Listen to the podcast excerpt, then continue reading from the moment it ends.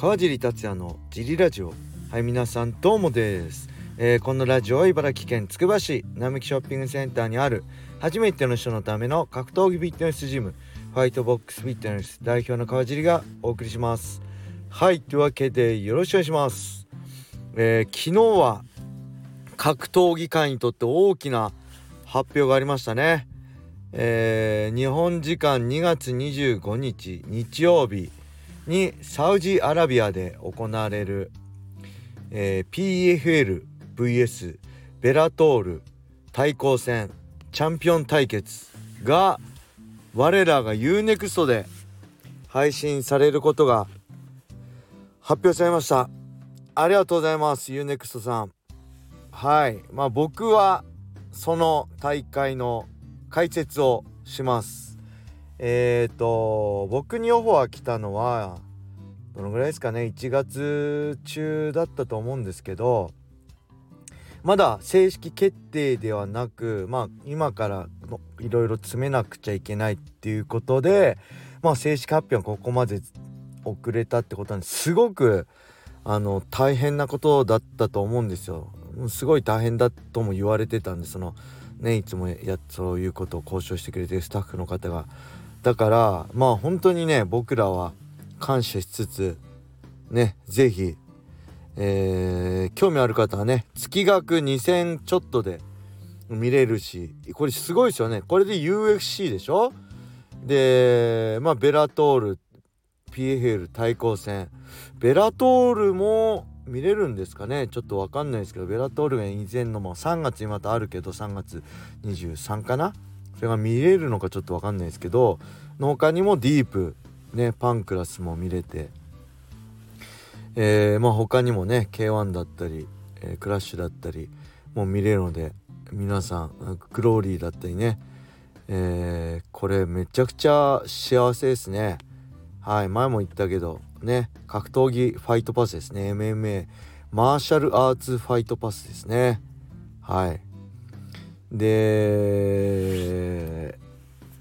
それでなんかそれで僕は解説なんでね是非あのー、見てください。多分、えー、25日の夜中の2時ぐらいだと思うのであのヨーロッパ系ヨーロッパじゃないか向こうサウジアラビアなのではい。えー、ということで24日土曜日に雷神佐賀大会があってでそのまま日付変わって25日の夜中のから、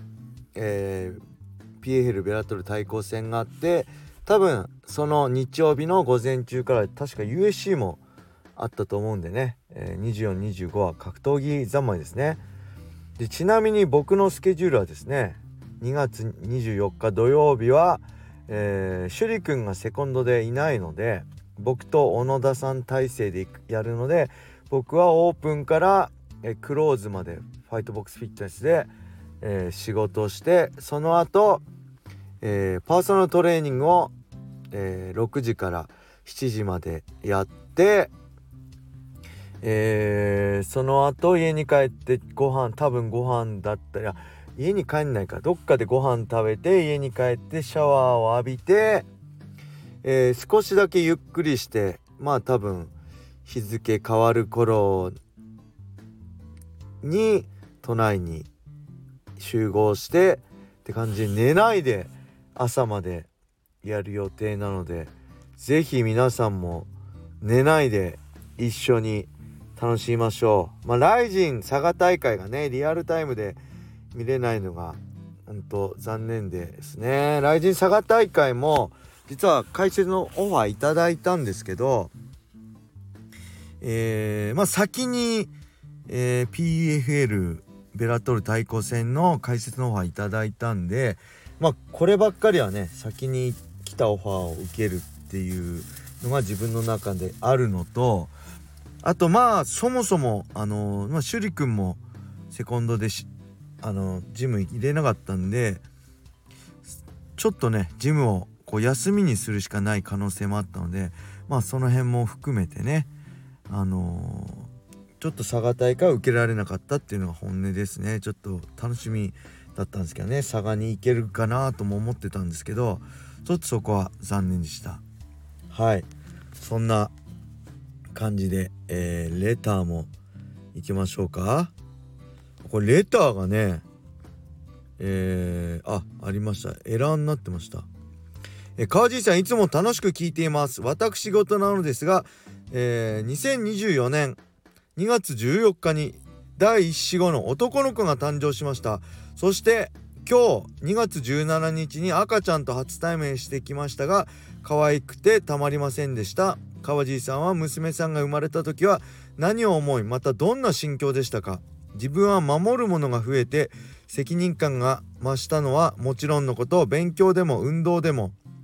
芸術でも何でもいいので夢中になれることを見つけて人に優しくできる子に育ってほしいと思いました。心の片隅にですが自分も格闘技をしているので一緒にスパーとかできたらなと思います。はいありがとうございます。おめでとうございます。これは2月14日バレンタインデーに男の子ロマンチストですね。そして17日3日後に初対面。3日もかかるんですね。僕はあ今コロナとかでできないんですかね。僕はその場でまあ生まれるとこの場所には入れなかったですけど待ってて生まれた時すぐ会えましたね。うん。可愛いですか。僕はね正直ね今でも覚えてますけどえー、猿みたいだなと思いましたね。生まれた瞬間。可愛いとかいう感情はまだなかったです。であ自分が父親なんだっていう感情も多分なかったですね。よく分かってなかったです。でそして僕娘が生まれたの12月の頭だってあのー、その1ヶ月後にはえー、大晦日ダイナマイトで女子トムソン戦っていうビッグマッチがあってでしかもその年の7月に青木真也に足足折られて、えー、松葉杖ついたとこからの復帰戦で、えー、当時ストライクフォースのナンバー2だったねえー、ジョス・トムソン戦との対戦が決まってたのでかなり自分の中で、あのー、そっちにかけてたので正直ね、あのー、どっちの比重が大きかったかっていうと試合の方が大きかったですね。うん、ただ本当奥さんがあのなん切迫流産とかでしたっけ？ちょっとね予定より早く生まれて娘よりもね奥さんがもう横断っていうんですか顔面真っ黄色になっちゃって出産してから自分一人でトイレも行けないぐらいでのダメージだったんで出産ってすごいんだなってそれは感動したのを覚えてますね。すごいことなんだなやってくれたんだなうちの奥さんはってそれに感謝したのは覚えてます。ただ本当娘があ自分の子なんだと思って可愛くなんか持ち始めたのは本当に3ヶ月とか4ヶ月とか経ってからですね。で生まれてからもあの試合まではやっぱり試合に集中してたんであんまり会えてなかったしでその後ねすぐすぐでもないですけど3.11震災があって、えー、僕4月にね次メレンド戦決まってて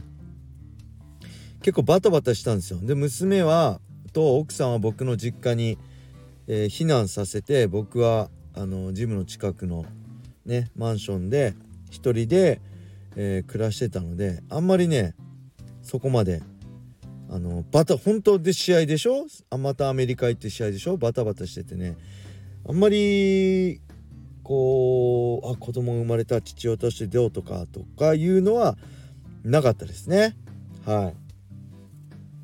でまあそこからどんどん年取るにつれね本当に本当に目に入れても痛くないって言葉あるけど本当そんな感じで何よりもね大切な存在にどんどんなってきましたね。5ヶ月ぐらいからあ今が一番可愛いんだろうなって5ヶ月ぐらいから思ってたけどもう常にその可愛さ記録更新で何歳になっても可愛いですね。今13歳だけどもうねお父さんとベタベタすることないですけどそれでも可愛いし。まあ僕はね子供生まれた時あのー健康でいてくれれば何でもいいと思ってたんですよ。この生まれた日にね、えー、彼女のこの姿を見て。やっぱ年取る年を重ねるとともにねいろんなもっと期待がどんどん大きくなっちゃうじゃないですか。勉強がどうとかスポーツがどうとかね。容姿がどうとか。なんですけどまあ基本的には元気でいてくれればいいなって最終的にはねでやっぱ娘の人生で幸せの形って人によって違うと思うんですよ。僕は格闘技できてれば幸せだったけどそれって多分特殊だと思うんですよね。うん、どんなに辛くても格闘技練習してれば忘れられたし、まあ、格闘技で辛い経験もしてきたけどそれでもやっぱ格闘技離れらんなくてずっと格闘技と一緒に生きてきたんで、まあ、そういう娘なりの幸せな形を見つけて、まあ、幸せに暮らしてくれればいいかなって思いますね。うん、いいろいろねいろんなことを望んじゃってなんでできないんだよとかになることもあるけど、まあ、最終的には自分の幸せな形を見つけて毎日笑顔で過ごせるね人生を。あの過ごしてくれればいいかなと思います。あとやっぱりこの人言ってる人に優しくできる子。これも大事ですよね。うん。で結構学校でうちの娘がすごくそのなんだろうクラスの雰囲気良くしてくれたとかそういう話をね時々先生からの連絡であったりしてくれるんでそういう絵はすごい親としても嬉しいしあまあねあのー、一人っ子だからわがままなとことかあるけどまあちゃんとして育ってくれてるのかなって安心するとこもありますね。うん。まあ親はねいつまでたっても不安だし、えー、正解とかないからね僕は特に初めての一人っ子なんでねえー、失敗しながら僕らも親として成長していければいいのかなと思います。これからねいろんなこと楽しいこともまあ大変なこともあると思いますがまあね子供と一緒に成長していってください。応援してます。はいそれでは今日はこれで終わりにしたいと思います。皆様良い一日を。またね